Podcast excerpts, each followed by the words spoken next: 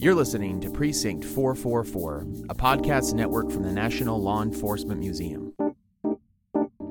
Today, we're bringing you an episode from Icons, where listeners are introduced to incredible people working within the law enforcement community who have made a profound impact in our world.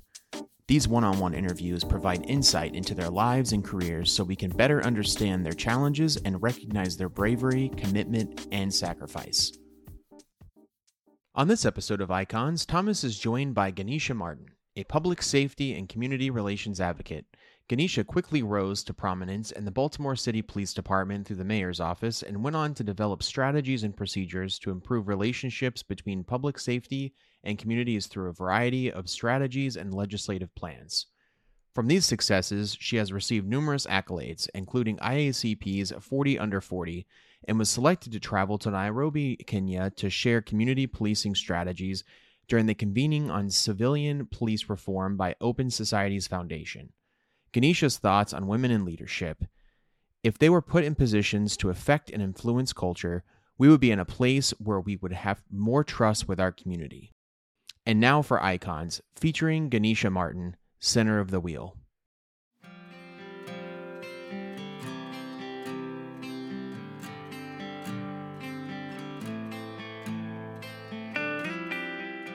Thank you so much, Ganesha, for being here with us today. It is a really great opportunity for us to have a chance to sit down and talk and share more about your story and your experience working within law enforcement. Yeah, it's my pleasure to be here. I'm so happy that you're doing something like this because so often folks want to hear um, about some of the things that just don't can't get captured in sound bites. So super excited to be here with you. Good, good. Um, well, thank you. And I wanted to start. Uh, I had a moment. I was at home a couple weeks ago and I was watching the HBO series We Own the City. And, you know, I'm like, I like the show and I'm familiar with Baltimore, you know, so I'm like, oh, yeah, yeah. And, uh, you know, and then all of a sudden I hear a character refer to Ganesha Martin. yeah. And I press pause and I rewound it and I was like, I think I just heard the name of the person that I'm going to be interviewing in a couple weeks. And so I played it again, and sure enough, he said Ganesha Martin. so I know there's a story there.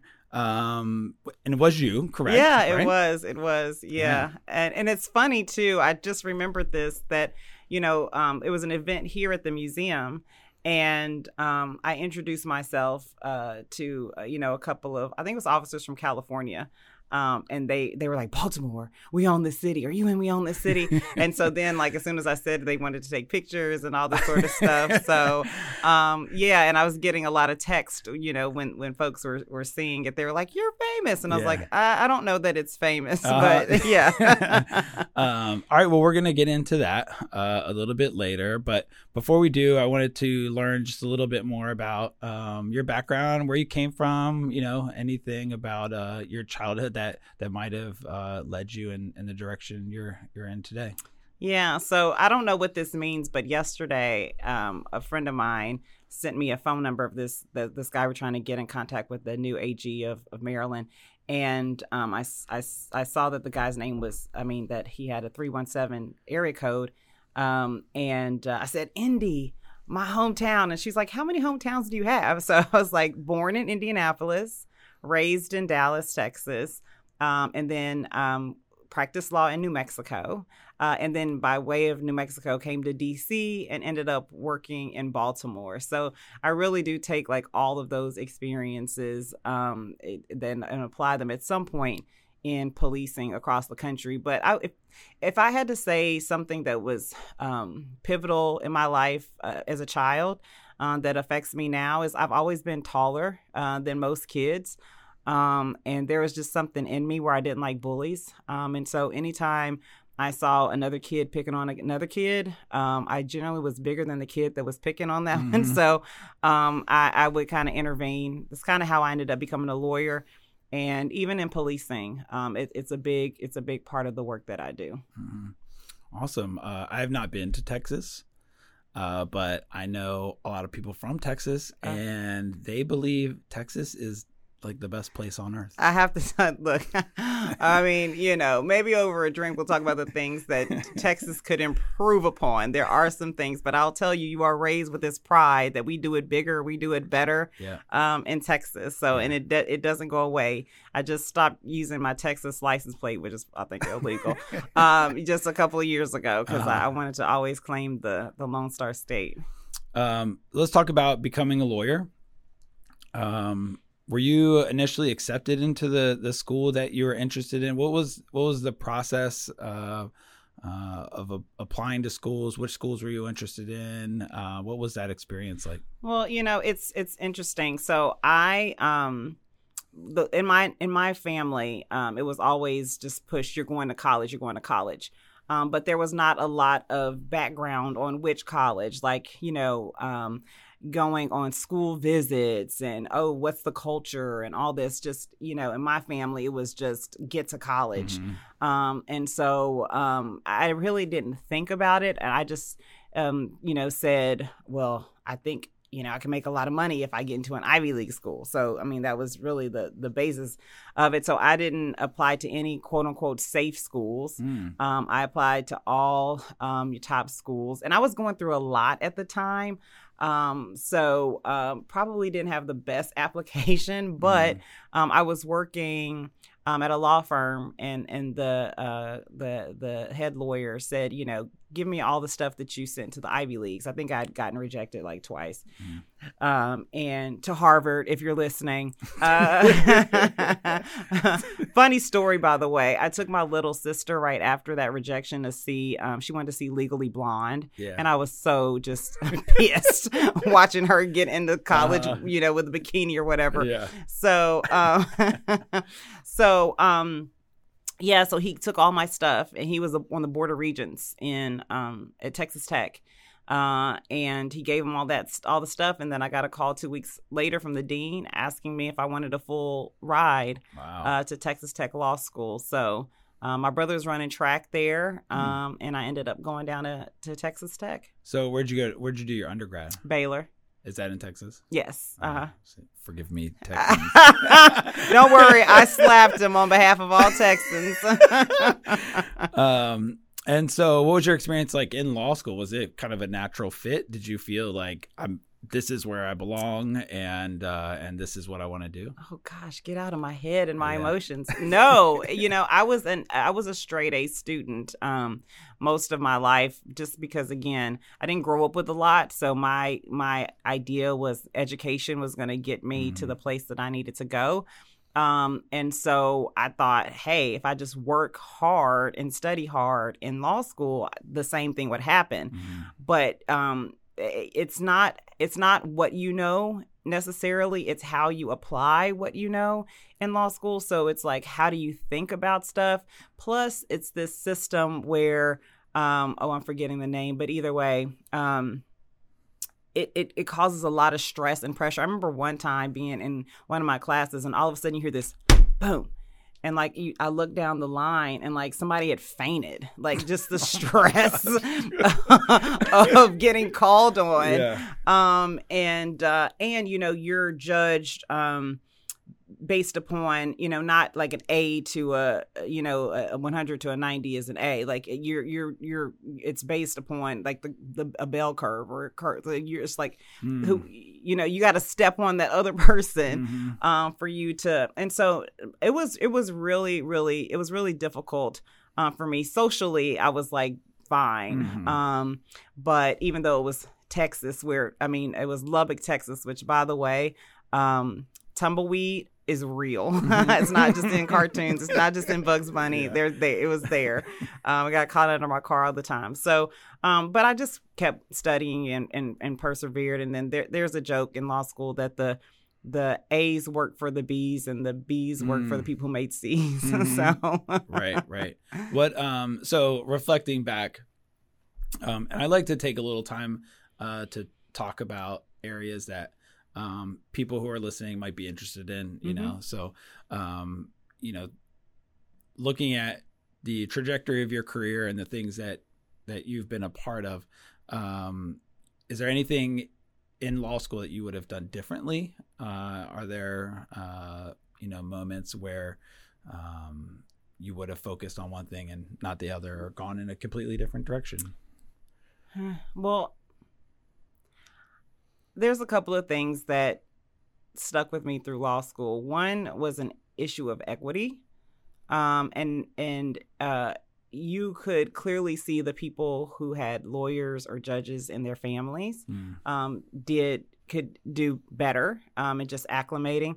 Um, the other thing um, that um, I probably would have done different. So I studied Japanese in in Japan for a year in undergrad. Mhm. So I planned on being a corporate lawyer. Hmm. So I did a lot of classes um, that I thought would take me there. Um, and if I would have ended up being a corporate lawyer, I would have been very unhappy Mhm. because I am not a kind of no offense to you guys, but no pa- paper pusher or that sort of Mhm. thing. Mhm. So, um, so uh, what I tell most people who ask me about law school now, first of all, I say only recommend law school to people I don't like. Mhm. but, but if you're gonna go, Mhm. um, then make sure you do a lot of internships or Mm. talk to people in the field that you think you want to be in. I also had decided I might want to be a, uh divorce lawyer after I got out Mm. um, because my parents were divorced. That was way too emotional for me. I was Mm. way too connected to it. So I just always say talk to um, a lot of different lawyers to see what their actually actual day in the life is. Mhm. Um, Yeah, yeah, that's good advice. yeah. Um, so then, what was the work you were initially doing uh, after law school? You said New Mexico. right? Yeah, so I started practicing in Texas. Um, and the firm that I worked for in Texas, I wanted to expand into New Mexico, civil litigation. Um, um, it was a plaintiff's firm, so um, juries were, were much more progressive and open uh, in New Mexico. So went out there to open our branch office in Albuquerque, uh, and then eventually took over another branch in Las Cruces. Um, and so I ran both of those uh, branches of our, our law firm um, for um, about six years. hmm Uh, so, so the firm wanted to expand into that area because why?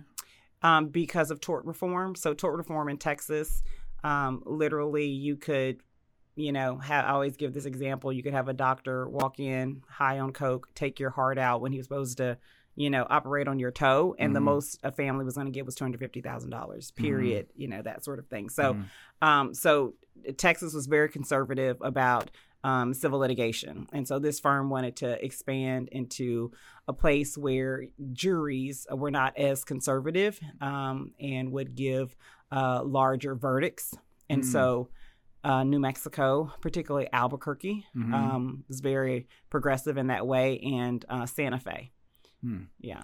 So then, if you- if you were in Texas, you were still kind of bound by those rules, Mhm. right, or those limitations, yeah, right. But this just opened another opportunity. Yeah, because when you go to so when you're looking at at legal cases, you first of all want to look at the law, and and the laws usually are passed by the legislature, which you know Mhm. re- usually reflect whether it's conservative or you know progressive or whatever it is. So that's what's going to apply in court um, a, a lot of times, and then um, your, your juries. What are your juries going to look like? The Mhm. voting folks there.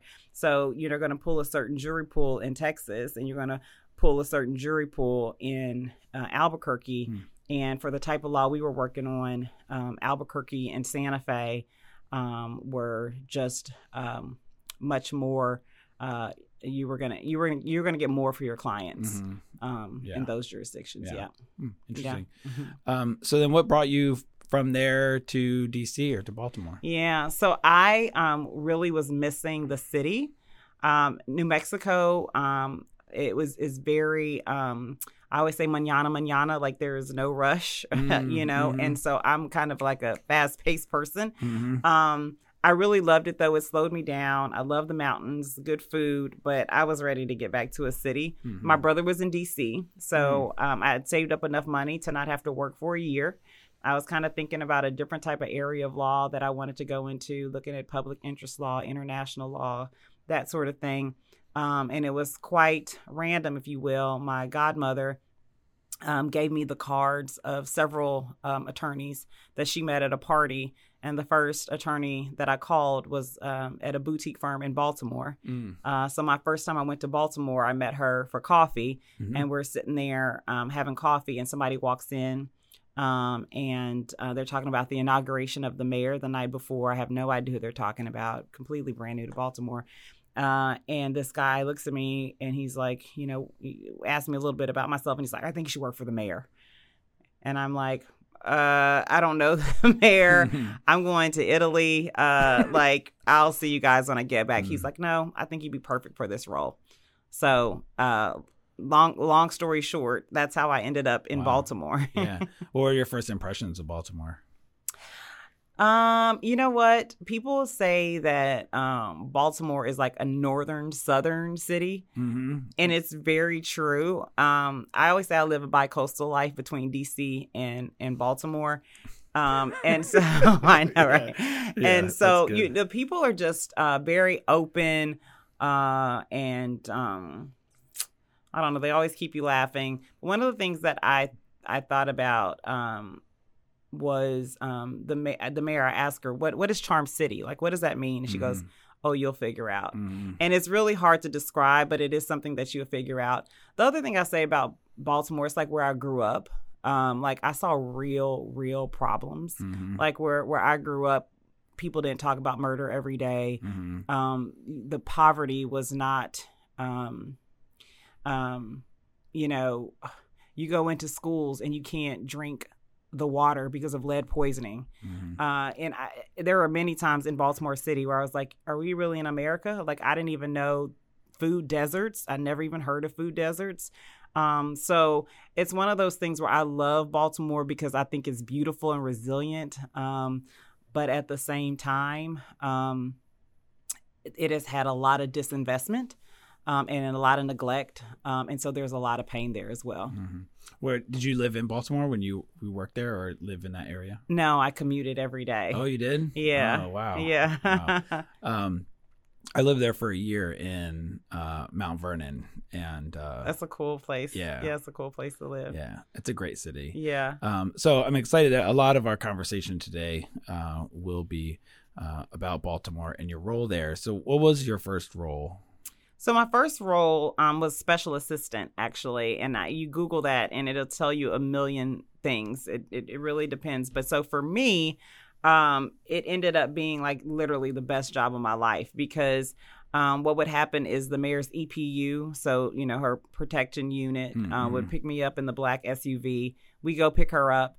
Um, and then I would be with her from the morning till we dropped her off. So if we were going to a homicide scene, we were going to a sinkhole, we were going to an opening of a new school, we were going to the groundbreaking of, you know, a senior citizens home. We were meeting, you know, uh, coming up to DC to to uh, meet with, um, you know, President Obama or Nancy Pelosi or you know, Sen- uh, Congressman Cummings, um, or we were dealing with a um, Johns Hopkins president, or you know, for a person who was brand new to Baltimore, Mhm. um, I got to meet and and greet and uh, like everybody. Mhm. Um, and so it was it was great. It was a great experience for me. It was really hard for me to leave that that role, but um, I was uh, they were paying me what I used to pay in taxes Mm, as right. a lawyer. Yeah, so yeah. I that luckily I had that money um, that I saved up, but uh, eventually I took the bar. Uh, so that I could practice law in Maryland. I had, had every intention to, to be a lawyer uh, in Maryland. Um, and is that what happened next? How did where did you go after the the special assistant? Yeah, so? I um I studied for the bar um in Maryland and I passed it and um as I began to look for um jobs, um I was offered the opportunity to be assistant deputy mayor of public safety and emergency management where I oversaw six agencies, one of which was police. Um and speaking of um TV shows, um, I decided, having not been from Baltimore, that I was going to watch The Wire Mhm. um, to help me get prepared for my new role Oh. as assistant deputy mayor. That Yeah. was a bad decision. it was like a bad decision. Yeah, the first episode, the IA lieutenant, you know, came on the scene where they blinded a 14 year old. Everybody was lying. Like I was just like, okay, I can't, Yeah. I, I can't watch this. no, no. Um, so let's. Uh, I want to talk about the Bureau of Community Affairs. Can you talk more about that project? Yeah. So um, when I first um, was, so I was assistant deputy mayor of public safety. Um, and then during that time, um, the mayor brought in a police commissioner from California. Um, and so at that time, um, about a year into his tenure, I was asked to go over to be his chief of staff. Mm. Um, so I went over to the police department to be the chief of staff. So this is my first entree into policing from the inside. Mm-hmm. Um, and we were really focused on proactive reforms. Um, and so I was doing that work. Um, and then 2015 came. We started seeing Ferguson, all of the um, all of the uh, protests across the country. Um, and our Maryland uh, uh, General Assembly um, said that they were going to pass police reform legislation. And so the commissioner asked me to go up and make sure that anything that was passed was actually helpful, not harmful. Um, and it was there that I was able to engage with a lot of activists. And I told the commissioner, I said, the community doesn't dislike the police, they hate the police. Um, and so, as the chief of staff, when I come back after legislative session, I can't just focus uh, on all the fires that are happening in the police department, I need to focus on this relationship with the community and police. And so um, I was granted the uh, permission to create this new Bureau of Community Engagement, where my focus was going to be on uh, the relationship between police and community. I also oversaw legislative affairs, and then I oversaw uh, media relations um, along with that. Um, and um, um, once I got permission for that to happen, Freddie Gray died the next day. Um, I'm going to go back for one second. When you referred to the legislative reforms, was that specific to Baltimore or Maryland as a state? And yeah, yeah, um, Maryland as a state, um, but Baltimore is always the focus. Mm. Um, and at that particular time, they were focusing on um, the Law Enforcement Officers Bill of Rights, mm. um, which uh, is a very strong law that protected police in a lot of different ways. Um, and Maryland had the oldest um, and the strongest in the country. Um, and so that legislative session, they were focused on dismantling that um, so that they could get access to police personnel records, disciplinary records, all these different sorts of things. They lost um, that battle, that legislative session, but they just won um, that um, last session or two sessions ago. They they were able to dismantle hmm. the Law Enforcement Officers Bill of Rights. Did they put anything in its place? Any another version? So that's kind of a, a controversy, if you will, right now um, they're still working mm-hmm. um, to put something in place. Um, and uh, some folks fear that, um, you know, that gap uh, has left it open for people to kind of fill mm-hmm. it however they want to. Right. Um, and so, um, but yeah, they're still kind of putting things together uh, right now. Mm-hmm. Um, mm. um, so, with the Bureau of Community Engagement, uh, how does a, a, bureau take place uh, kind of within uh, the hierarchy of you know city agencies or departments um, were you granted a budget you know how does how does that take shape mm-hmm. so um, this was a bureau within the police department. So okay. the way the police department, at least in Baltimore, was set up is that you had the commissioner as the top person, and then you had three de- deputy commissioners, and then you had um, the equivalent of a colonel or a chief, uh, you know, which is what I was. Um, and um, so you just get essentially permission from the commissioner to create a new bureau, um, which I did, um, and started working towards staffing um, that bureau, but with um, and we'll, I'm sure we'll talk about this, but with the death of Freddie Gray, everything changed. Um, and so then my efforts were um, focused um, elsewhere. But um, but yeah, when you're in general, when you're trying to build something new in the police department, Um, if it was if it was a agency, you'd have to get the city council Mm. um, to to pass it. Actually, in Maryland, you would have had to get the legislator to pass it because until recently, uh, it was just voted um, during this last election. Um, Baltimore City was um, still a um, an agency of the state.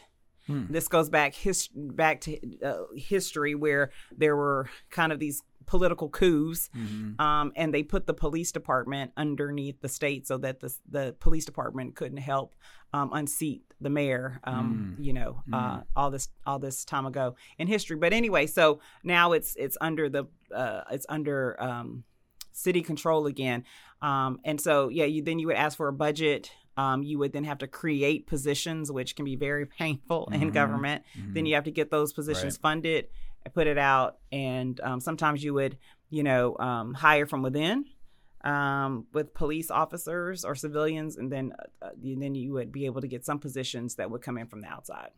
and it would be staffed by police officers. Um, I mean, for for the bureau of Co- before the for the bureau of community engagement, I would want both. Mhm. I would want some police officers, but then I would also want some civilians. Mhm. Um, is that uh, I know things got uh, redirected after the death of Freddie Gray, but is that um, department still exists? It does. Oh, good. hmm It doesn't uh, exist in the exact same format. hmm but it does exist. It became part of the consent decree, which um, we'll talk about a little bit later. But Okay. Uh, was there any models that you were looking at for wait, as you were designing that, or was that your vision? How how were you thinking about the Bureau of Community Affairs? yeah, what I really did was I went to the police and said, "What do you need?" Mm. Um, I also went to the community and said, "What do you need?" Mhm. Um, and so one of the things that you know I found to be important is that first of all you have to have it written down. What is your plan? One of the things that happens in police departments across the country still does is you get a community engagement um, office. There's like five officers. They do all the community engagement work. Um, the community loves them, and then the rest of the officers, you know, don't have that good relationship because they feel like it's up to the those that small group of people. No, Hmm. community engagement and community um, policing, which I don't really like that term, uh, is for everybody. So I'll give you a perfect example. So like if you have a homicide scene. Um, and you have the tape up, and people are coming home. Coming home, Hmm. right? You know how you treat them when you tell them, "Ma'am, if you don't mind, if you'll give us maybe thirty more minutes, the ambulance is on uh, the way," and blah blah blah. Versus back up, hmm get in your place, hmm right? I mean, it's it's it's just two different, you know, environments. And so um and and one of the things I always say is, okay, if you were that that rude officer at the homicide scene, when the detectives come back to ask that community member, what did you Mhm. see? Right. They're not opening the door. They're Mhm. shutting the door in your face. They may even be cussing you out. Mhm. And and it had nothing to do with that detective. And now that detective can't close a homicide case. Mhm. So, you know, commu- so write it down. What is everybody's role in community engagement? And then track it and make sure that everybody's doing what we said we were going to do, both um, police and community. We ended up putting together a community CompStat um, where the same way you talk about your crime statistics, uh, we talk about our community statistics. Um, so then it, it was a little bit. Sounds like it's a little bit different than it uh, than engaging members of the community only, but also a training opportunity or learning opportunity for officers themselves. Yeah, absolutely. Yeah. Absolutely. I mean, one of the things that um, at Major City Chiefs uh, twice now, um, are the, the annual convening, they've had um, Target, Wells Fargo. Um, I may be getting the companies wrong, but they've had people there um, to talk about customer service. I mean, that's literally what you're supposed to be doing um, when you're engaging with folks. And we've, you know, had training around procedural justice and all those sorts of things. Um, but yeah, the community, the from in my opinion, the community engagement um, bureau should be multifaceted. It should have some officers who are focused on on certain, um, you know, certain problem solving um, issues with the with the community, maybe events, but every but you should also have training and be able to lead the way um, for everybody in the department to know their role and to make sure that they have what they need to actually um, do the things that we're asking them to do in the plan. So in in the uh, in the example of an officer kind of getting aggressive with a neighbor, somebody coming home from work, where do you think that comes from? Is it a, a frustration that you know it's kind of underlying uh, within their work, or uh, is there just historically, um, you know, that type of interaction? Yeah, I think it's a multitude of things. Um, some sometimes just on your basic level, there's some people who should not have a gun and a badge. They just they should they should not. Um, and so, but then beyond that, um, particularly recently, but certainly for a while, um, you have police um, districts or police um, squads that are going out where they would normally have 24 people 30 people mm-hmm. they're having four, five, mm-hmm. six people so what does that what does that do first of all um, you're, you're, stressed you're worried if i drop a you know uh you know uh, some uh, a code where i need backup um because you know is, is somebody going to be able to come for me mm-hmm. number one number two um, you're going call to call to call to call to call. Some you times you don't get to eat. Sometimes you don't get to pee. Yep. Um, you know, um, and then you know you have um, officers being called because you know kids aren't doing their homework. Uh, you know, you, from from like things like that to you know somebody's killed a baby uh, mm-hmm. uh, you know you, are seeing the worst of mm-hmm. people and just think about this you're doing this every day. Mm-hmm. like you mm-hmm. get up in the morning to go and and see and and and see people dying or dead or mm-hmm. you know all sorts of things like that and i do not think that as a profession we've done what we should for um, intervention um, mental health and wellness interventions um, for a very long time it was a, a bad stigma for even asking for help um, because you're supposed to power through it, but you're human. So you can only power through so much. So people turn to alcohol, people turn to drugs, um, and those sorts of things. Um, and then, um, you know, going back um, to what you were saying, yes, there is. Um, uh, which has just come to a crescendo in a lot of places, there is a very tense relationship. There are some places where police pull up and get out of their vehicles and there's 10, 20 cameras on them. There's people spitting right. at them. Mm-hmm. There's people calling them names. Um, you know, all these sorts of things. And so when you are an officer who might have joined the force to actually like do good in your community and you know you're called a racist you're called all these things um, and you literally have not done anything um, there maybe somebody else did mm-hmm. something that's another piece of it there are officers that um, do things um, that they shouldn't get away with, but they do get away with. Um, and so then that makes good officers, um, you know, leery of the mm-hmm. system. Mm-hmm. So you have a whole bunch of dynamics. The other thing that happens in police departments, just like other businesses, is the cool kids versus the not cool kids. Are mm. you cool with the commissioner? Are you cool with mm. the the assistant yeah, chiefs? The cliques. Are, the. Mm. Are you mm-hmm. getting the the prime assignments? Like, do you get to be a homicide detective? Um, you know, are promotions fair? Um, so you have a, a lot of of these things, and just like our teachers, police are not paid well, which is just ridiculous. Um, you know, we have folks in our society doing some of the toughest jobs, and we're paying them the least amount of money. Um, so you you have all those different things going on, um, and I think they can crop up um, yeah. at at any time. Yeah. So you you know you have all that, and then you know, and then you're talking to them about you know customer service, and I'm sure the eye roll. well, you know what's funny? you know? You're absolutely right. Well, you know what's funny too is there was one time where um, I I was going around to the districts uh, in Baltimore, and um, I walked in uh, I was I was talking to the community uh, at the districts, and I walked in, and literally there were chairs and like the with the cushion hanging out, like it looked like a, a bear had like just tore it apart. So I look at the major and I was like, really? Major, you this is where the police come and sit before roll call where we want them to be officer friendly. This is where we invite the community. And he looked at me so dejected and he said, Ma'am, who would I ask? And that stuck with me because we ask broken people to mm-hmm. go help broken people. Mm-hmm. When you do not treat a person right? You treat them like a widget. You don't take take care of them with basic stuff. If he would have asked for chairs, he probably would have got ripped. Mm. Like people are getting murdered. You're what's what's your what's your you know what's your closure rate? What's this and that and the third? And so I just went and I ripped those chairs out and I brought him new chairs. Um, and so yeah, you you want you ask somebody who Mhm. literally you can go into districts. There's people that are that are wrapped in blankets because the windows don't close all the way during the winter.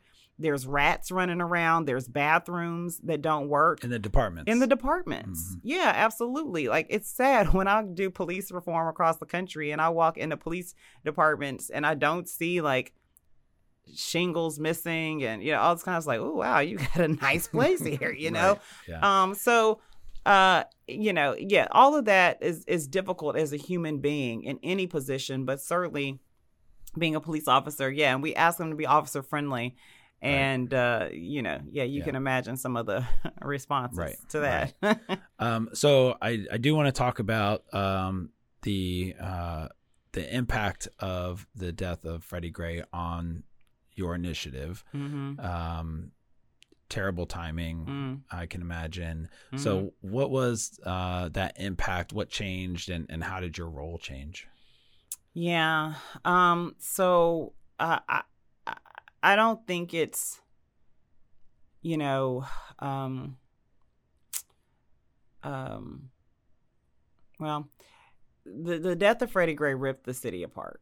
I mean, literally. I still remember the day we were in the watch center um, and we'd prepared uh, for all sorts of eventualities. We knew people were coming from outside of the city um, that had been in other cities, um, probably intent to do uh, damage, um, and things were winding down.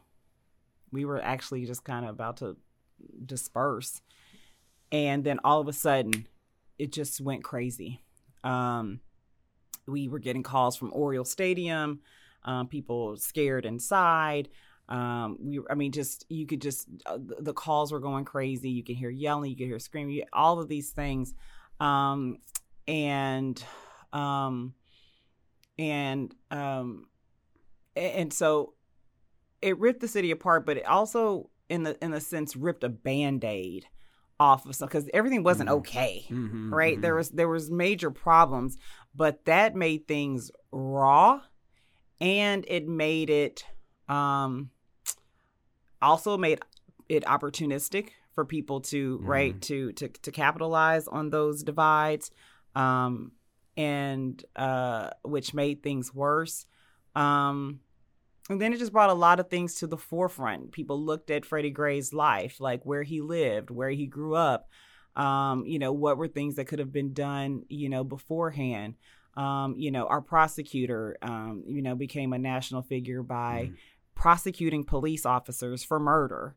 Um, that was a, a a big deal um, in the police department, um, which some argue caused caused depolicing. Um, and we've had record homicide rates ever since. Um, so you you had a lot going on. You had people wanting to come together and have conversations about what we could do, um, but a lot of people who were just fed up and saying, you know, hmm F it. Mhm. we're we're we're tired of we're tired of all this. We need some major major change. So Is depolicing police leaving? depolicing or police um uh have you ever heard of like a, a the blue cold or the cold Mm-mm. blue co- blue flu so it's police officers who are not engaging uh, they might just sit in their Oh, cars Oh, yeah, or- yeah, yeah, yeah yeah yeah Uh-huh. yeah Right, right. but they'll see a maybe a drug deal going on right in front of them and not necessarily do anything about it because they're like i'm not getting arrested and Yeah. and going to jail um you know for for doing my job Right, yeah right. So then, how did the uh, your initiative uh, change?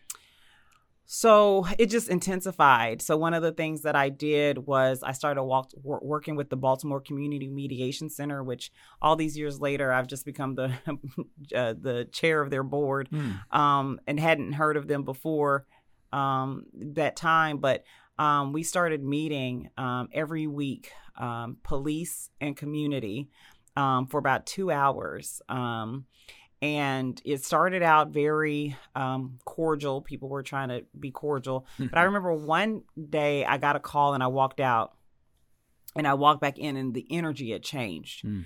And um, this guy starts yelling at me, "You ain't got no power. You ain't got no power. You ain't. Y'all ain't gonna do nothing to change." And um, I remember sitting there, and um, I, I a tear started rolling down my eye.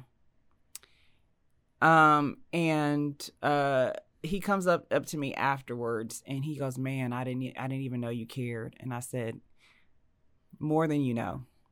And um, it, it, from that point forward, the group really kind of coalesced in a different way. Um, and it's funny that same guy, just he's he's a community guy. He called me like two weeks ago asking me a question about something, and we get off the phone now saying I love you. Mm-hmm. so, yeah. um, you know, but one of the things that was beautiful about that time was um the police officers that were there, they were patrolling in the same area that Freddie Gray uh, was born and raised and lost his life and there was a day that they came, he came they came up uh, uh, on some young people. And they said to the young people you know they they called up Marvin that's the guy's name they called up Marvin they're like Marvin because he has a youth program we don't want to arrest these kids. Can we bring them to you? He's like yeah.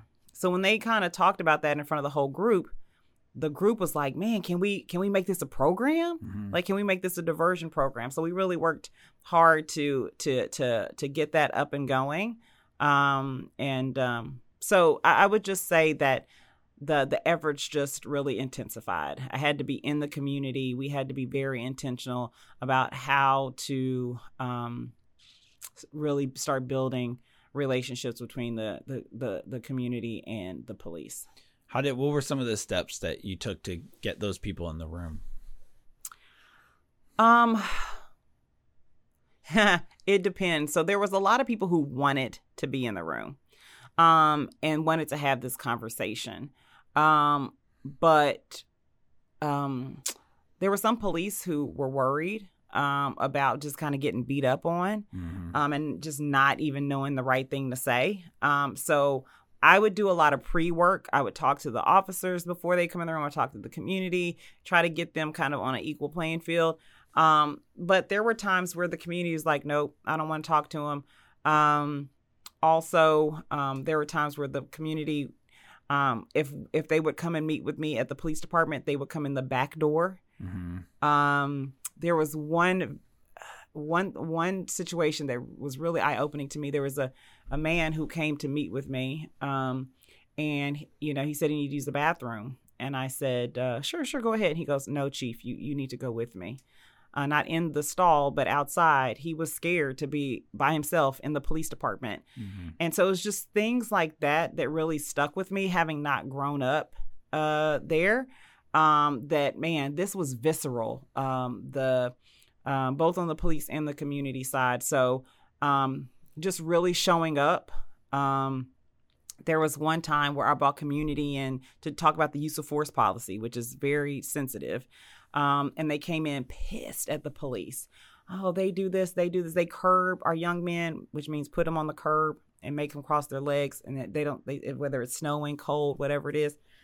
And so I asked the police, I said, why do y'all do that? And they said, well, ma'am, you know, we don't have um, the, um, the, the dividers in the back of the car, um, the cages that would keep people from jumping over the, you know, the car, jumping over um, the the seed or stuff like that.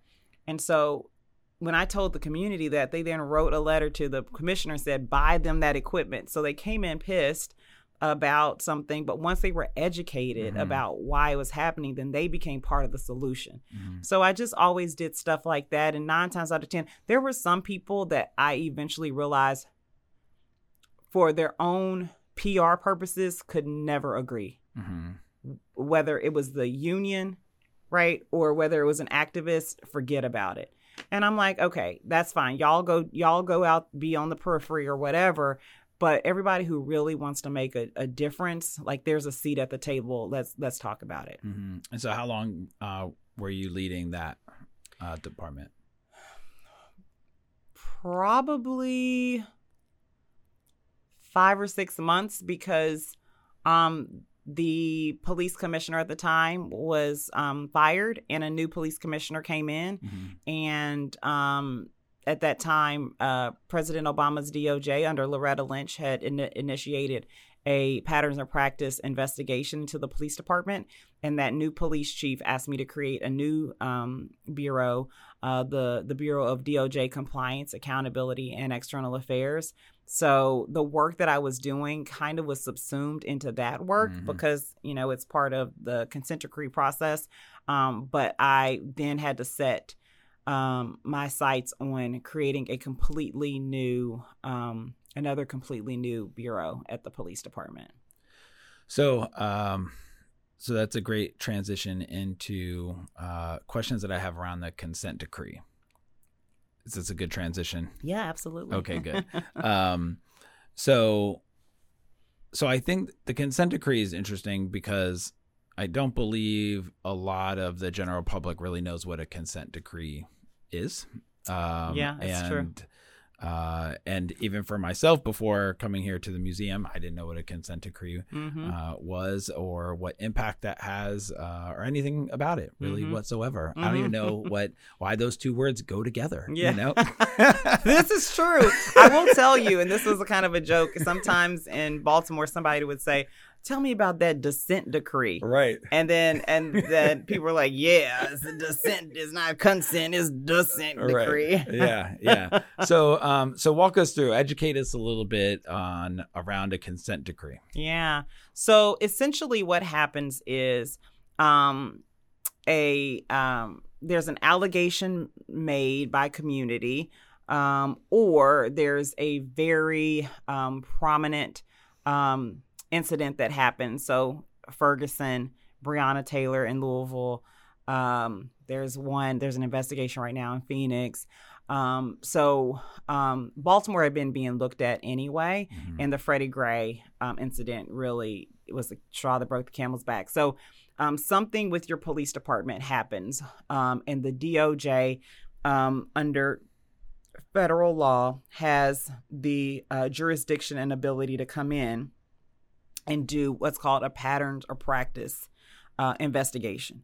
And during that investigation, um, they will ask for ride alongs with the police department. They will ask for all of your policies. They will ask you to figure out how to um, dump entire databases. In Baltimore City, there's a lot of stuff that are like our stops. We're not even in a database. They paid somebody to enter it into the database and Mm. then get it. Um, so um, they interview people in the community. They hold town halls. They interview people in the police department, and so um, that can take anywhere from a year to eighteen months.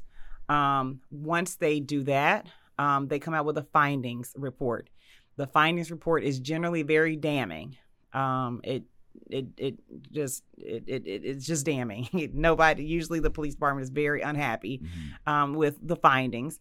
Um, but that is what the um, Department of Justice Civil Rights Division uses to say we have found indeed a pattern of practice of unconstitutional policing by your police department. And you have two choices here. You can sit down at the table with us and negotiate a remedy Mhm. of what you're going to do to fix this, or we can go to court and we can Mhm. litigate. There have been police departments who fought. We were very clear we were not fighting. We needed a Mhm. consent decree. Um, and so we sat down at the table and negotiated. Um, the negotiations weren't always, we didn't always see eye to eye, but we sat down and we negotiated. And so um, the the topics um, for a consent decree can range. So in Baltimore, it went what I call the rooter to the tutor. That may be my Texas. but it was recruitment and retention. It was the academy. It was how we engage with youth. Um, it was how we um, dealt with people in mental and behavioral health crisis. It was our technology. Um, it it literally touched. It was how we did our sexual assault investigations.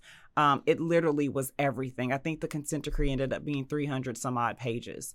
And so then once you either agree to the to to the um, document and you say, okay, this is what we'll do to fix it. That document is the consent decree. It's that actual agreement that Hmm. you that the police department will Oh, fix will it. fix something The department is consenting.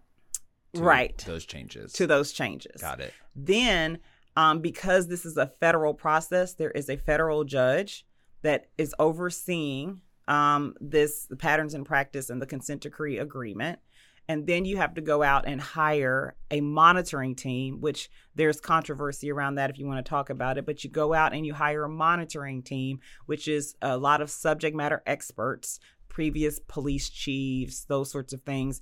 And so, really, what you have once you enter into the consent decree process, which can be anywhere from five years and beyond, is you have a federal judge who will eventually determine whether you have become come into compliance with all of the things you promised to do to get out of the consent decree. You have a, uh monitoring team who's supposed to be there to help you um, and give you technical assistance and support and report back to the judge yes we believe that they've done what they they're supposed to do or no they haven't. And then you have the DOJ that still remains there a team is assigned to each city and they um, also judge um, whether they believe that the police department is making efforts to come into compliance. Um, and then eventually you come to a point in a consent decree where you have you you go to the judge and say judge we've done everything we would like to um, enter into um, the time of um, monitoring, um, which I'm forgetting the name of it right now, but um, it's something compliance. I'm forgetting it. But anyway, you then have to prove for two years, you can a year or two years that you can hold all those things that you put in place, which is very difficult. Um, and then you can then eventually ask to be released from your consent decree, um, and and you can get out. Um, there are folks that have done that.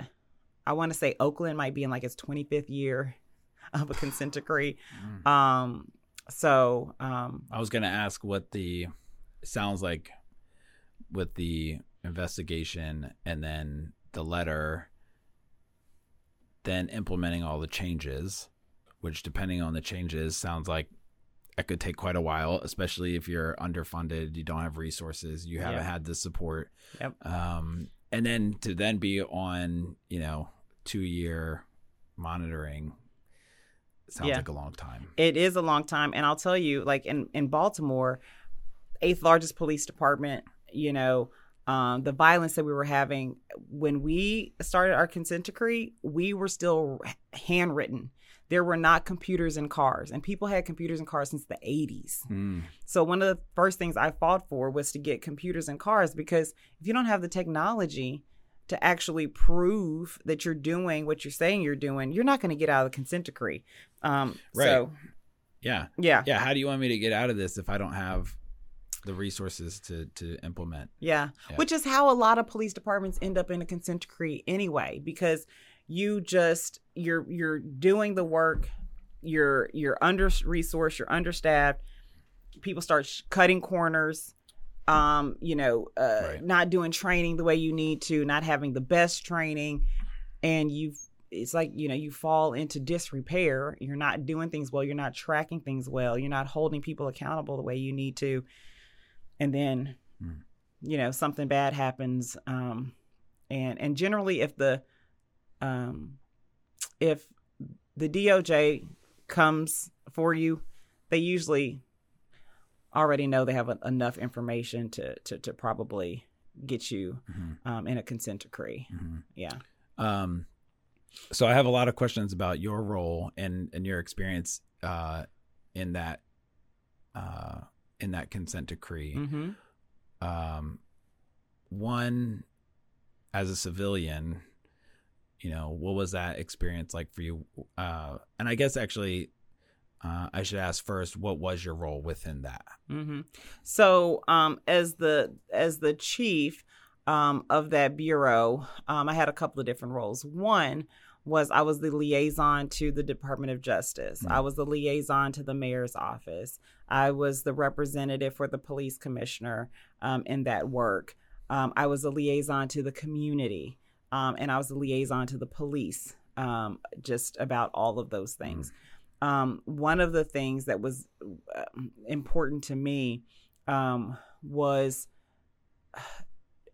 it was already difficult to work in Baltimore City as a police officer, just for all the reasons that we talked about, mm-hmm. and the violence being, you know, as as as as rampant as it was, and so I kind of got in my basketball mind of like I'm going to run drills. So mm-hmm. how can I like set the police department up so that they know what's coming so that by the time it comes they're not like in total shock. Mm. And by the time we're about to be judged by the monitoring team and the judge.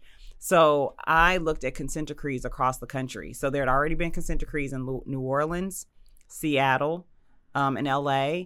And uh, at the time, the cops office was also doing something called collaborative reform, which they just brought back. It was called consent decree light, which essentially meant they would do kind of the consent decree process. They would send um, consultants in, they would look at all your systems, they would tell you a report that you needed to fix things, but it, you weren't in trouble. Like you weren't, it wasn't it wasn't the Civil Rights Division filing a lawsuit on you. Mm-hmm. Um, so they were already there in Baltimore before the DOJ Civil Rights came in to investigate us. So they they paid for me to go around the country, mm. and so I saw what Seattle was doing. Um, I knew we didn't have as much money as Seattle, so I probably couldn't be as fancy as them. Then I saw New Orleans, and I said, okay, that's a little bit more like Baltimore. Mm-hmm. I could mm-hmm. take some things from there. I went to LA; they had the great technology, all these things. So I took all those pieces and I came back and I had to come up with a plan. And so I, I started to say, okay, um, I need civilians um, because we're going to have um, our uh, sworn folks still having to do all the other things that they needed to. Um, we need some civilians who know how to do Excel spreadsheets and you know all these right. sorts of things to help them show compliance. Um, so I had to put that together. I had to then go lobby the mayor and her chief of staff uh, to fund um, that. And matter of fact, this piece that I'm talking about right now is around the time that of uh, in We Own the City. Hmm. Where where, where hmm. the chief is sitting around the table and having to talk to the mayor mm-hmm. and talk to, to her chief of staff. But anyway, so um, I had to come up with the structure for that bureau. I had to um, ask them for the money I also had to start building the um, I had to start lobbying for we're going to need a lot of money for technology. Mm-hmm. We've got to get this technology right. So started talking to the governor's office on uh, crime crime control and prevention, um, and started talking to foundations about we are going to have to be able to fund um, our CIT and our co-responder model um, for people in mental and behavioral health crisis. So I just started, I just took everything in that consent decree and I started planning. Mm-hmm. I started hiring people. We started moving people around, trying to fix our academy, um, creating all these things. So my goal was to try to get a lot of stuff going um, before um, the DOJ and the monitor came, and then educating. Like to your point earlier, a lot of people had no idea what the consent decree was. Still don't know what the consent mm-hmm. decree is. Um, so I was trying to get out and educate the community and figure out ways to get them involved. Uh, eventually, with consent decrees, every policy that the police department um, writes, you have to put out for public um, mm-hmm. feedback for mm-hmm. at least 30 days.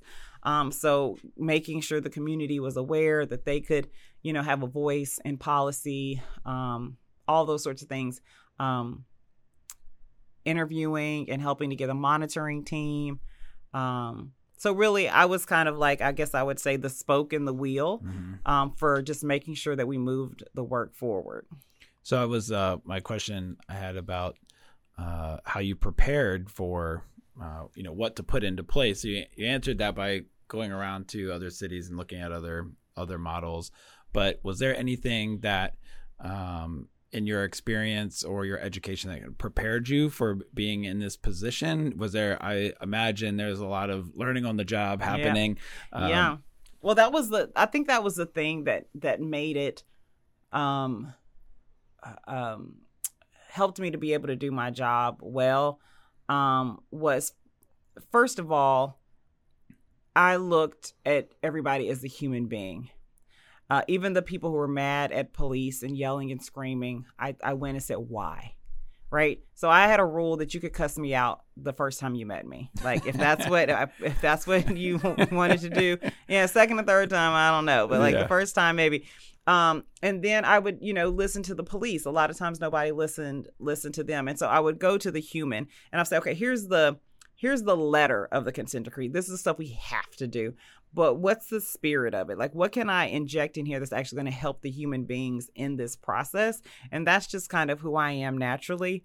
The the other thing was um it, it's just a it's a very it's it, you have a very different view when you've worked inside the police department um and i always put police in two different categories there are ones that should never have the gun and badge they tarnish the name and they should be under a jail not in a jail and then there are the majority who show up every day wanting to help um, and trying to do you know the best that they can.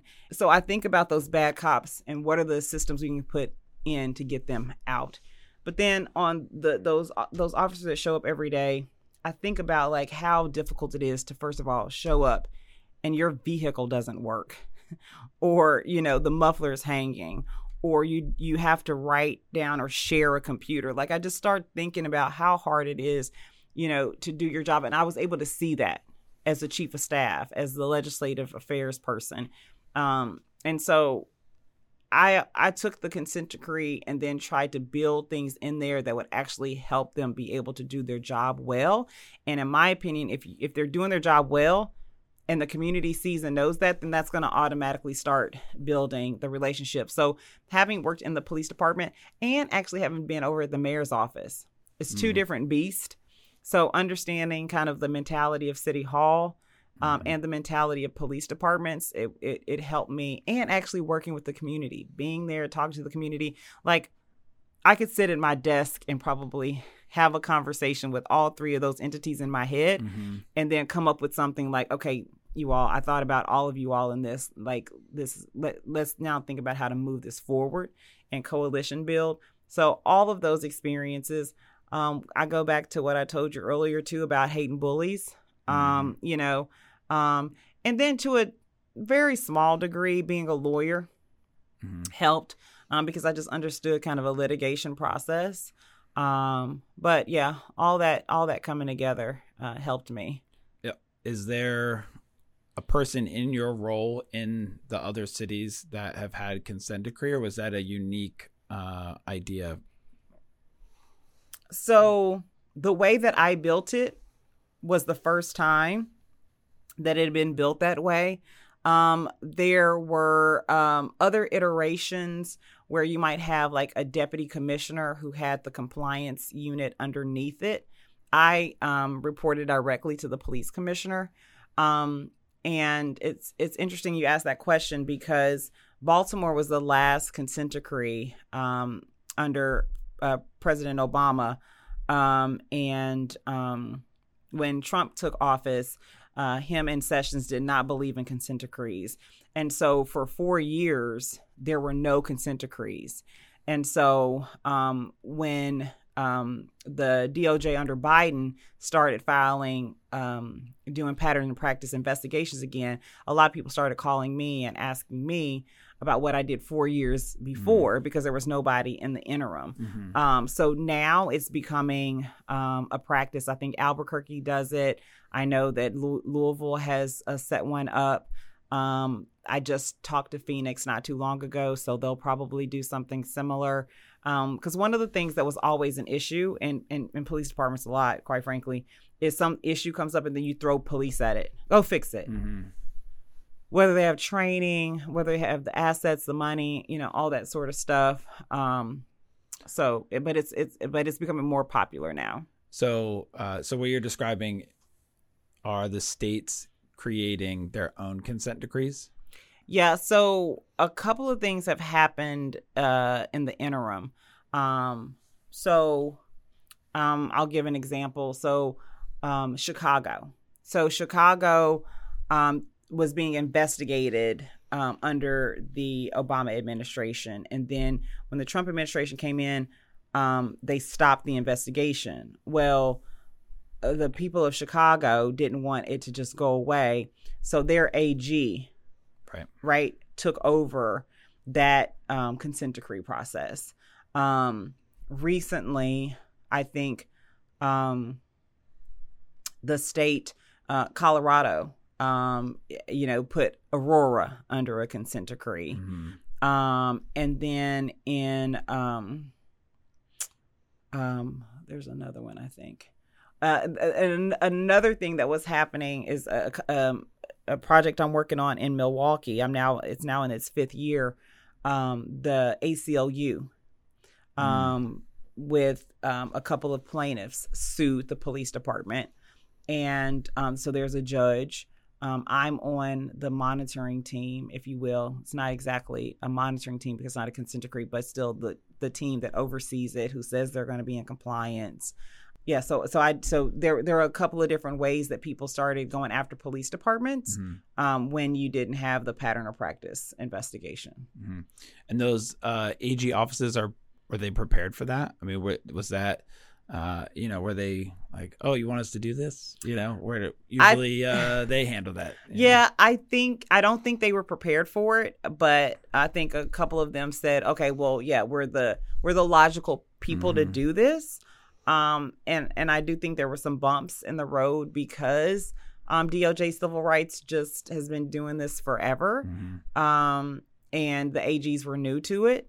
Um, but uh, you know, yeah, they stepped up and and um, and took the helm. So I'm curious if within some departments, if they don't have if if uh, they don't have the resources the technology or the support, which ultimately leads to some of these incidents on on some level, is the consent decree and do they see it in some ways as an opportunity to get those things? Not initially. Mm-hmm. Um, initially, um, po- particularly rank and file in the unions are against consent decrees. Mm-hmm. Um, there are um, folks who say um, you, you know, it ties the officers' hands behind their back. They can't really fight crime. Um, you know, all these different things. Um, so I think it it depends on how you leverage it. I leveraged the heck out of it, right? So I went to Under Armour. I went mm-hmm. to um, the state. I went to. Um, we ended up with a million dollars from the Ford Foundation. Um, so you know, I did not sit there, and the commissioner, uh, Commissioner Davis, um, was very clear. I mean, I took him on a horse and pony show. Like mm-hmm. I-, had him sitting in front of nonprofit executives and asking for money. So for me, it was it was intentional that the first thing that came out of our consent decree was something for the rank and file. I wanted them to see, like, mm, yeah, mm, sure. you could use it. So that's why I got them the computers and cars. Mm-hmm. If the first thing was like a use of force policy, or a change which caused a lot of controversy like a lot of the use of force policies change where just unholstering your gun mm-hmm. was a use of force mm-hmm. um you know so people went bananas about that um, because if you get all these uses of force right then they it could it could end up being negative towards you so um you know i think the smart cities leverage um, leverage the consent decree to get them what they've always wanted. In our particular case, too, the judge called the mayor over and said, Look, I want you to know um, if um, you need a Cadillac to come into compliance with the consent decree, you can't go to the lot and buy a Pinto. Right. Like this was literally what he said. Mm-hmm. So, um, so I told the I told him I said y'all it's it's the time to get us a Cadillac mm-hmm. you know mm-hmm. like how mm-hmm. can we leverage this um and it it it, it is it does become very expensive it, it's expensive to do business the right way sure. to have policy writers with background to have appropriate um, staff who know how to teach um, scenario based training and adult based learning and you know all of these and new technology mm-hmm. um, but if if all of our police departments were able to operate in an optimal way, we'd be in a much better place. Yeah. Well, Baltimore is a beautiful place and they deserve all those things. I agree. Especially, you know, I always say, and not that our jobs are not important, but the worst thing we're going to do is like have a bad PowerPoint. I come in here and sound completely stupid on mm-hmm. a podcast. You mm-hmm. know, I, we are not put on a vest you know, right. and running towards bullets. Right. Um, and even even these days, uh, where police officers are becoming targets of you know um, of attacks, and I'm you know as you know we we've had a record uh, number of suicides Mhm. um, with police officers. So it's it's it's a it's a hard job, uh, much like we saw with our you know healthcare workers. You you're doing all this stuff, and um, you deserve to be taken care of. Yeah. we should we should do better as a society. I have to say. Yeah. How's uh um how have things changed there as a result of their consent decree? Um, so I, I think that, you know, a lot of the policies are um, top notch. Um, a lot of people use them as, um, as, um, um, uh, you know, uh, best practices. The, the, um, training, um, is much better. Um, I think uses of force are down. Um, uh, one of the things that I implemented when I was there, and I, it, I hear it's still there, is even when you um i had a unit that looked at every use of force um and for a while you don't get in trouble for uh not documenting everything correctly you you get talked to you get taught how to fix it okay five or six times okay y- you should know better Mhm. and now you need to be to be brought up but um, instituting because in a paramilitary organization it's usually do what i say and shut up Mhm. and it that generally had been done because in a scenario where it's an emergency Mhm. you don't need your subordinate going back and forth with you Mhm. but i think that's part of the problem in the police department when you when when people don't have a voice then they become disgruntled and then who does it getting taken out of uh, Mhm. taken out on right Mhm. the the the the um the community so um you know um i think they're um um one of the women that i um mentored back in the day is the one that was running the community um you know affairs bureau so Hmm. a lot of a lot of best practices um, they got cameras in the back of their wagons, um, which is where Freddie Gray died, and no, there was you know no no footage. Um, so a lot of good things, but they still have a very long way to go. Mhm. Yeah. Um, I want to change gears and talk about 30 by 30. Okay.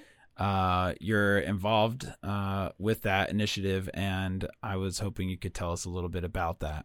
Absolutely. Um, so 30 by 30 is an initiative that um, started out of the NYU Policing Project. Uh, the aim is to have uh, 30% of academy classes with 30% of women by 2030 um, for um, over the past 20, 25 years. Um, it's hovered at about 12% of women in policing and less than 1% in leadership. Um, and so uh, Mo McGough and Ivonne Roman, who were the uh, co-founders, um, came together and and said, you know, let's figure out a way to intentionally bring more women. And and it was really interesting. This was hap- the time it was happening because the statistics show that women uh, shoot less. Um, they use less excessive force. They problem solve more. So this is what the community was asking for. So if this is what the community is asking for, why don't we, you know, have have more women? Um, and so um, I think we have about 200 agencies um, that have signed on. Um, a lot of law enforcement, um, the marshals, I want to say the FBI, uh, CIA, maybe. Um, and so um, a lot of, of good momentum. We just finished a uh, listening session across the country. We did Baltimore County, we did um, uh, uh, Texas, um, Philadelphia, and Colorado. Mhm. Um, hearing just from women across the country on their different issues and, and how we can make things uh, better for them. What do you think? Uh, if 30 by 30 had started 30 years ago, Uh huh. what would policing look like now? Well, you know, um, if it was successful, because I'll tell you, there were women that we tried to get involved in um, the 30 by 30 movement um, that were hesitant because they're like, Psh, we've done that. We've tried. Mhm. Nobody wanted to fund us. Nobody would, you know. And so sometimes timing is everything. Um, and I will say um, the the new Bureau of Justice Assistance Director Karhlton Moore Mhm. has um, has grabbed um, this initiative. He had a two day convening of uh, folks across DOJ. Um, Merrick Garland came. Um, Vanita Gupta came, all the big dogs came, um, and he's he's um, supporting the the salary of um, of uh, Mo to move this thing forward. And so, um, mm. timing is everything. Uh, so, but I would say if um, if this had started 30 years ago and it had the momentum and people were able to stay focused and and get the support that they needed, um, then uh, what they say is 30% is the tipping point of culture. Mm-hmm. So as long as we had the right women, because I don't want to act like, you know, just because you're a woman, mm-hmm. you, that mm-hmm. means you're just going to be this great cop, you know? um, but if we got the, if we got quality women in the door, um, and they were put in positions to uh, affect and influence culture, I do think um, that we would be in a place where we'd have more trust um, mm-hmm. with our community um, and probably um, less excessive force. Mm-hmm. So last time uh, when we spoke, you said when people are angry, they show up. So what was the experience that that inspired that? Um, yeah, so uh, that kind of goes back to the consent decree, um, where um, we were very focused on um, creating an environment where the community could show up and be heard um, and be a part of the change. And one of the things that happens, there's a phrase, I can't remember what it is, but there's a phrase, um, kind of like a, just this kind of, I don't know, lethargy or exhaustion, but once the once the piss offedness dies down, quote, right? yeah. There's like there's another one. I'm going to add that to the list. Did we talk about that one in the New York Times? That was uh uh no. Oh, we might not. Okay, yeah, yeah. Maybe when we get off the line here. Okay. No, but um, but so like you know, there's 200 people in a protest and then two people show up right. to to to work to get the policy change and I don't begrudge folks necessarily for that because um, it's generally marginalized communities that we want to show up, but these are also folks who don't have appropriate transportation, who don't have childcare, who right. have all these different jobs. Right. And and sometimes they're just like, I'm tired of y'all like asking us to do work for free. Uh fix it. Y'all know the problems. Um, mm-hmm. Um but then it becomes also an issue because then you're creating policy and you're creating all these things without those critical mm-hmm. voices at the table. So, um, so yeah, uh, when people are pissed, you know they're they're showing up to let you know that. Um, but we've got to figure out a way to sustain that engagement so that we can come up with sustainable change. Yeah, and that's sort of what I was um, I was thinking when I was asking you what the process was after the death of Freddie Gray to bring those people, you know, mm-hmm. and then in that in that time, you know, getting them to sustain that participation and to you know have that buy-in um, is challenging.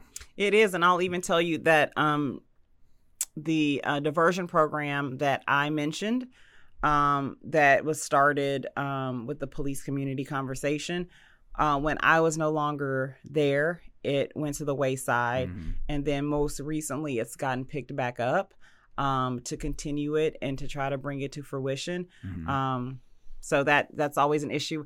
The other thing that's an issue with sustainability is the political whims, mm-hmm. right? Right. You could be hot and heavy on something. That's one of the reasons why consent decree is good because you've got to keep doing it no matter who the mayor is. Mm-hmm. Um, but there's some mayors that go full gusto and then there's some that that don't so. Yeah and i imagine likewise uh, with uh, change in uh, political priorities you know leadership changes as well and um, and it's really incumbent on them to keep people in those positions because when you lose that momentum, it's very hard to pick back up. It is, and I'll tell you. I mean, one of the things that happened after Commissioner uh, Davis um, was um, was let go was the person that was put in there was like you know a friend and a a, a darling to mm. some of the some of the political folks, and then that person was indicted.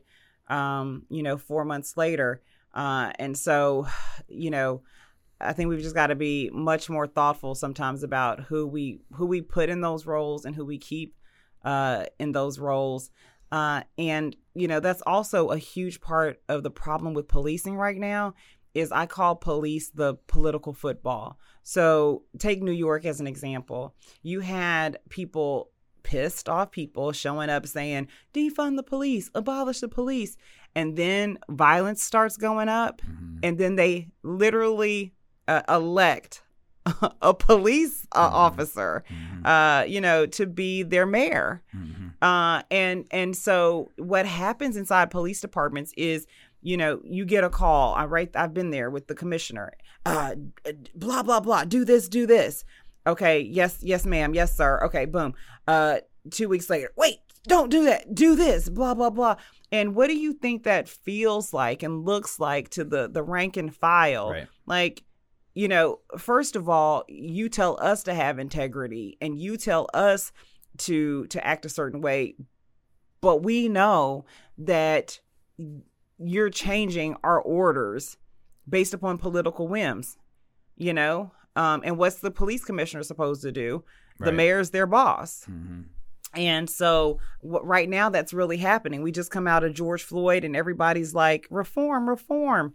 And now you know, people are saying more police, more police because of violence. Mm-hmm. Uh, you know, the the the the public plays a lot bigger role mm-hmm. in what happens with policing than anybody really ever wants to talk about. Mm-hmm. It would be good for them to know. I mean, I guess that's very true and I wonder how uh, we get them more engaged so that their calls for change are more constructive um, and come from a more educated place. So, one thing that's come up, it's a bit, I guess, controversial, this pushback is pay the community to show up. Mm right? Because everybody else that's in the room is paid. If I'm working for the city, I'm paid for my time. If I'm a consultant, I'm paid for my mm, time. Interesting. So, right? So, pay the community to show up. Um, give them an incentive to show up. Some people are like, a better community is their incentive. Yeah, if they actually saw that change. Mm. Many communities have said, y'all call us together over and over and right. over again, and nothing changes. So, why am I going to keep wasting my time? Either give them something concrete and action, let them see that when they show up, there's a change made in their community, pay them that way, or pay them to show up. Um, something else that's really, mm. really going big right now, uh, Biden, I think, you know, just put 250, 250 million, wanted to put 50 billion into CVI, so community violence intervention. And, you know, this is a um, program whereby you pay and employ um, a, a, living wage and with benefits. So, people who have lived the life, some have even been incarcerated, and you pay them as a part of the public safety structure mm. to actually help reduce violence, you know, um, you know, re- reduce beefs and stuff like that. Mm. So, um, uh, the other kind of piece of that also is this reimagining public safety. So let's pay social workers, let's pay people who um, are clinicians to respond to mental and behavioral health crisis calls instead of police. So there's these conversations right now about how do you use civilians or other people to take on um, some of the police jobs. Um, and so you know that that's one way um, that's one way that people are kind of looking or a couple mm-hmm. of ways that people are looking at it. Um, before we close i wanted to talk about uh, going back to we own this city. Um, so did you contribute to the the gun trace task force uh, case in in some way or uh, familiar with it? Um, and then how were you uh, how did the author of the book know about your role? Were you all connected in some way as well? So I'd love to take um, an outsized amount of credit for taking down the GTTF, but um, all I can really say is that I was there. Uh, during the time. Um, the GTTF had been operating in Baltimore Police Department for a while under different names. Mm. Um, and if if you allow me to kind of uh, editorialize here, part of the issue when you in a city and in a police department all you focus on is murder and we should focus on people who lose their life. Like that that should be priority 1. But when you say everybody is judged by the murder, the mayor is judged by the murder rate, the commissioner is judged by the murder rate, then you start allowing people to cut corners. So the GTTF would be the ones that bring in guns, put meat on the table, is what we would say. But mm-hmm. nobody's asking them exactly how, even though you would hear rumors uh, about. So, um, so, so Commissioner Davis um, was the one who cooperated with the FBI. Um, to actually bring them down. And and one of my uh, one of the, my favorite scenes, um, which I actually lived in real life, was when um, the commissioner I came to his office and and we were talking, and he was like, you know, I'll be back. I'm I'm gonna. He knew that the FBI was about to to to arrest them.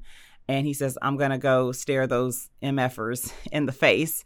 Um, and so he he went down there and he wanted to look him in the face and say, "Yeah, we took you down. We, we got you out of here." Mm-hmm. Um, so I, I, can't take too much credit, but you know th- that that that was that was part of it and part of the reforms that we were that we were working on to a to a small degree. Mm-hmm. Um, and then I forgot your second part of your question. Uh, how the author was dialed in. Oh, right, because so, your name was in the script yeah, for the show. Yeah. You know? Well, and it's funny too. I I I only I knew that because somebody had asked me to try out for some other show. Um, and when the woman got on the call, she goes, "I cast you for a show." And I was like, "What do you mean you cast me for a show?" She's like, "This this show, We Own the City. We were trying to find you." And we couldn't find you and so they had to cast somebody yeah they had to cast somebody else a lot of my friends are mad that the woman doesn't look like me but um but so justin fenton is the mm-hmm. author of the book so justin fenton is um how do you describe him i mean he's just everywhere he he lives and breathes um homicide mm-hmm. police baltimore mm-hmm. police he was the baltimore sun um, police beat mm. cop, I mean, reporter. Now he's over at this new place um, that broke off from the Sun, the banner. Um, mm. But I mean, every time you turn around, Fenton was going to be in mm. your face, hmm. asking you questions. Um, he had sources out of the wazoo. Hmm. Um, and so uh, this was just like, you know, his thing. And, you know, I, I talked to Justin. Um, because of my role at the police department, but he, mm-hmm. you know, he was he was talking to everybody. So, um, yeah, probably. I mean, and it was also very well known that I was the lead on the consent decree. Mm-hmm. Mm-hmm. Um, so that's that's probably how all that yeah all that that drama went down. Yeah, very interesting. So for those who don't know, we own the city is created by the same group who did The Wire. David Simon. Yeah. Yeah. Um, and uh, it's an excellent show. And I, I feel like there's been more shows about Baltimore. I know than any other city. I, I mean, know. maybe New York, right? Well, but. and I used to get really upset about it, like, oh, give it a break. But I have to tell you, having lived it, mm-hmm. it's like made for TV. Like literally, if I came and sat down and had dinner with you, and I started telling you stuff, you'd be like, yeah, right. Mm-hmm. Like this doesn't happen. Mm-hmm. And you know, if it, it so yeah. And and also too, I don't want to take anything away from David Simon. He's a good storyteller, cast great people. Um, I still haven't though. After that first episode of The Wire that I told you I watched as deputy mayor, mm. I've never watched the rest of you it. You haven't? Yes, I was about to say, and that's the response I get from yeah. everybody. Like, yeah. what? Yeah. so maybe maybe one day. Yeah, one day you have yeah. to go on that journey. Yes, I'll good, go on that journey. It's good. Yeah. Have you seen The Corner? Mm-mm. That was another one. Well, that was before The Wire. And there's another one. Oh gosh, something like Homicide Oh yeah, Life on the Streets. Life on yeah, the Street, yeah, Hamas. Sure. Yeah. Yes, and I mean the only I had that book on tape. Did you? I oh did. yeah, I love it. yeah. I love it. I love it. That's why you were made for your job. That's right. well, I, I the only part I had to deal with that was as a chief of staff there was a fight. So apparently there was a um there was a sign on the there was a building that's now the the Pendry Hotel. Oh yeah. Oh, that's beautiful. Yes, yeah. I love the Pendry. Uh, yeah, that's it. And so um but but I guess that was a building that was in mm-hmm. that show. That used, yeah. And there was a sign that somebody wanted, and it and I had to call the person that had it, and like I had to try to negotiate this whole big old thing about this sign. Mhm. The, the other thing, I loved my job because I mean, you just never, Right. you never knew like what was going to happen from Yeah. from day to day to day to day. I literally had to get used to not being texted. Right. eh, Where'd like, everybody every go? minute, Yeah, every yeah. minute, yeah, yeah, yeah. Um, well, I want to talk about Mark43 okay, also and your role there. okay. Um, talk a little bit about that. How did you come into Mark43? Uh, you know, what are those folks up to? Yeah, so it's really interesting. Remember when I told you I went around the country to see what folks had done right Mhm. and not right for the consent decree? Um, I went to Seattle uh, from one of the places, and Seattle, uh, Kathy O'Toole, an amazing, Mhm. amazing chief. She was the Mhm. first female chief in Boston. She was in Seattle. She was, um, uh, she led the IRA GARDA. Mhm. Um, right. That's right. Yeah, I mean, she's Yeah. done like a little. I just found out she was the um, superintendent of the state police of Massachusetts. I was like, what have you not? Secretary of of uh, public safety, and she's done everything. But um, anyway, so we become really good friends. But while I was there, um, she was just bragging about this Mark43, Mark forty three. Uh, she was so excited about it, and so it was three guys out of Harvard. Um, they had a business um, class and mm, Harvard. They got in Harvard. Uh-huh. Another Uh-huh, Harvard yeah. so um, they um, um, were in a business class, and the professor said you have to help a real like client. Um, and so they ended up he- helping the Massachusetts State Police, and they thought they were going to go in there and do all this cool CSI stuff. And uh, you know, they were like, mm, "It takes us forever to write our reports." And so they kind of went back to the drawing board, and so they decided to come up with the very first um, and still the only cloud native records management system. So everything in the cloud. Um, and then since then, they've built a CAD uh, in the cloud. And I don't, you know, me, I'm not a technology person, but I can tell you what the cloud means. It's like you can literally go on your phone and you can, a 911 dispatch can do what they need from their phone for dispatch. You can, you know, your records management. So all of those issues we talked about earlier with technology, you can do it right from your phone. Um, and the other thing that's great about it is like since it's cloud native, if Atlanta gets an upgrade to the system, then so does Boston, then so does um, Albuquerque. So one of the things that was painful for me at the police department is if I wanted an upgrade um, to an already crappy system, it would take years, it would take more Mhm. money, Mhm. you know. Um, and so I got to know them well over the years. I followed them. And a couple of years ago, actually, just right up the road, we were having um, dinner. And I said to them, yeah, I was like, you guys, you collect data for police departments. I said, do you know the one thing that community always asks me, whether I was at a community meeting for police or for the mayor, where's the data? Where's the information? Right. Mm. And so I said, we've got to figure out a way to use that data and to use your systems to help police and community communicate and build sustainable solutions. And so they kind of pondered it. And then right after George Floyd, they called me and said, Would you consult with us? I said, Sure. Um, and um, and then they eventually create a position, VP of Community Affairs and Public Policy, um, where literally I work um, every day with police and community to say, how can we work together um, to uh, build sustainable solutions. Um, and and the funny thing about it too is that the, the the first company or the first department that gave Mark43 their chance was Cathy Lanier right here in DC. Mhm. Lucky lucky them that she took you know that that risk on them. Um, but but they built her records management system from the ground up, um, and and have been there since through Newsham and Contee. Um, and so they just continue to to build out their product. Um, and I just always want to make sure that what we're doing is helpful to the police um, as they try to right serve um, Mhm. the community. And the last thing I'll say is um, I, I've been ex- happy that Mark43 also, you know, um, asked me to figure out ways to support law enforcement in other ways. So they were um, their biggest donor to 30 by 30 um, initially. Um, we we held you know an event here where we Mhm. That's where right. we supported the 54th mile, and so really trying to figure out and get beyond kind of the sound bites and say what can we do to actually help, um, you know, law enforcement and thereby the communities that they serve. It's interesting uh, and a, a, really good uh, illustration of when you think you know what a community of people needs, mm. and then when you engage them and you're like, oh, you need help with record keeping?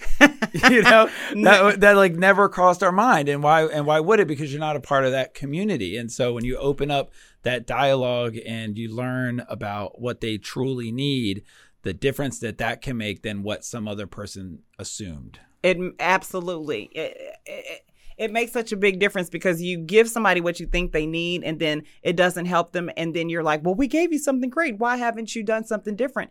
And a perfect example is when i was uh, working on that diversion program. So we brought in some youth um, and uh, to talk to them about the program. And so I was, you know, the cop and playing the cop. And so I went up to them and I said, Hey, you know, I could arrest you for what you're doing right now but I'm not going to. Uh, you can do this diversion program. And so the first thing the kid said to me is like, "What the are you talking about diversion program?" Mm-hmm. And then the second thing they were like was like, "I would never get in a cop car in my community." Without you putting the handcuffs on me. Mm-hmm. Because if I got in there voluntarily, I could never come back. And so if we would have implemented that program, having never talked to the young people, we would have just called it a failure right. because they would have always said no. Mm-hmm. It's counterintuitive mm-hmm. to say you have to arrest them and then take them down, and there you can talk to them about diversion, but mm-hmm. not out there in their community like they're cool with you. Mm-hmm. So is that how it how it, it happens? How you get them engaged? Well, so they're still working on it right now. Yeah. Um, but hopefully they kept that nugget because yeah. yeah. You know, but that still makes it very complicated because guess what's going to happen? The community is going to see cops arresting young kids mm-hmm. and they're going to get pissed. Right. And so Ugh. I know, right? Yeah. But this is part of why you've got to get in here and have these conversations and the relationships have to be on the ground. Mm-hmm. Um, yeah. Super important. Yeah.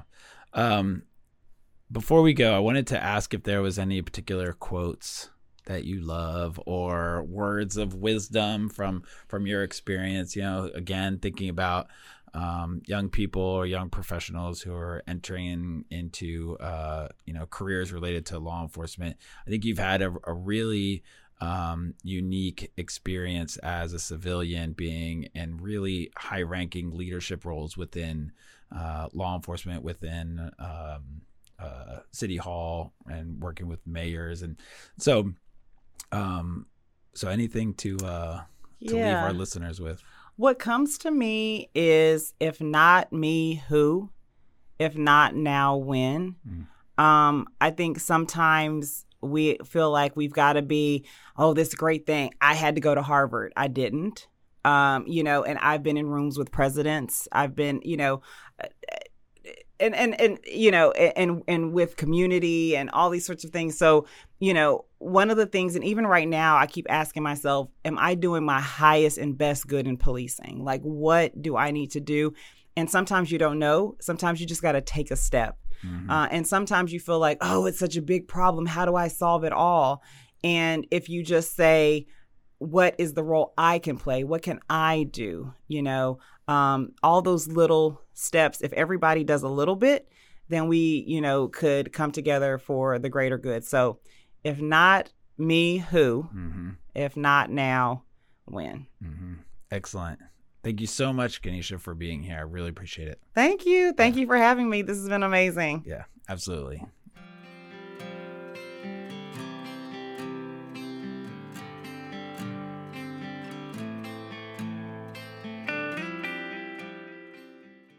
Thank you for listening to this edition of Icons, featuring Ganesha Martin and hosted by Thomas Canavan, the museum's executive director. We hope you found this conversation enlightening and will join us again for another edition of Icons, where we introduce listeners to incredible people working within the law enforcement community who have made a profound impact in our world. These one on one interviews provide insight into their lives and careers so we can better understand their challenges and recognize their bravery, commitment, and sacrifice. Please subscribe to Precinct 444 on your favorite podcasting platform to stay connected and to receive our latest content as soon as it drops. We would love to hear from you. Send in your questions, comments, and feedback to Precinct 444 at nleomf.org. You can help us make our content even better.